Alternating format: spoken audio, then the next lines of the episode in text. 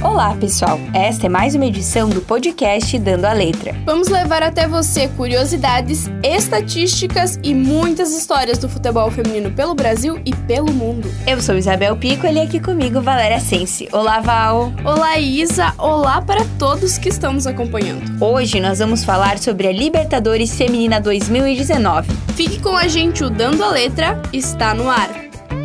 Na semana passada, nós contamos aqui no Dando a Letra um pouco da trajetória da equipe campeã da Libertadores. Falamos sobre o Corinthians. Hoje nós vamos aprofundar um pouco mais sobre isso. Vamos levar até você curiosidades e estatísticas dessa competição tão encantadora e regada pelo futebol de qualidade. A gente começa falando sobre a configuração da competição, que contou com quatro grupos, formado por quatro equipes, passada a primeira fase. Se classificaram os dois melhores times de cada grupo. E qual foram essas equipes, Val, que passaram para as quartas de final? Muito bem, Isa. As oito equipes classificadas foram o Atlético Ulha, a Ferroviária, o Deportivo Cuenca, Cerro Portenho, Corinthians, Santiago Morning, o Urquiza e o América de Cali. Muito bem, Val. Passada essa fase, foram para a semifinal quatro equipes. São elas: a Ferroviária, o Cerro Portenho, o Corinthians e a América de Cali. E a grande final foi brasileira, a Ferroviária, que enfrentou o Corinthians. E quem levou a melhor, a gente já sabe, foi o Corinthians que, que venceu pelo placar de 2 a 0. Já a disputa do terceiro lugar foi entre Cerro Portenho e América de Cali. E quem levou a melhor, que ficou com esse título de terceiro lugar, foi o América de Cali, que venceu pelo placar de 3 a 1, Isa. E para o pessoal entender o que levou nossos representantes para a Libertadores, vamos lá. O Corinthians garantiu a vaga por ter conquistado o Campeonato Brasileiro do ano passado. O Rio Preto, vice do brasileiro, deixou de existir e o Flamengo, terceiro colocado,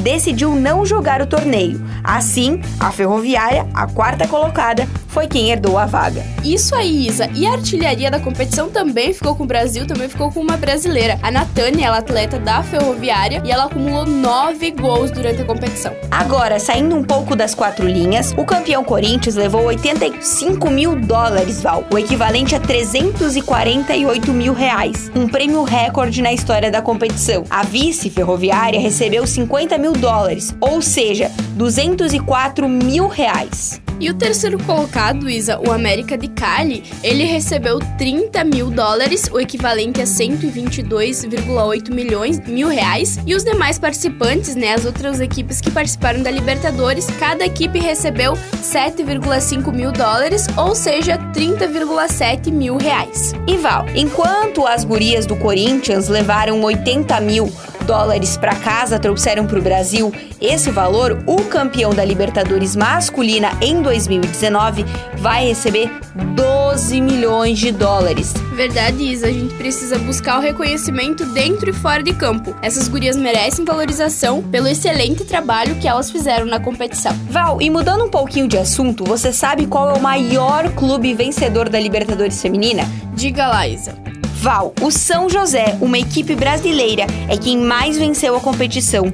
Três conquistas. Completam a lista os seguintes clubes: o Santos conquistou dois títulos, já o Colo-Colo do Chile, o Atlético Ulha da Colômbia, o Corinthians, Audax, o Esportivo Limpenho do Paraguai e a Ferroviárias, todos conquistaram conquistaram um título. E assim a gente chega ao final de mais um Dando a Letra. Nós nos encontramos no próximo episódio e você pode conferir tudo sobre o futebol feminino no site do jogandocomelas.com.br e nas nossas redes sociais do Jogando com Elas. Essa foi mais uma produção do Jogando com Elas. Até a próxima. As informações utilizadas para a produção do podcast Dando a Letra pertencem aos sites FIFA, o Gol, Portal Terra e Carta Capital. Até semana que vem. Tchau!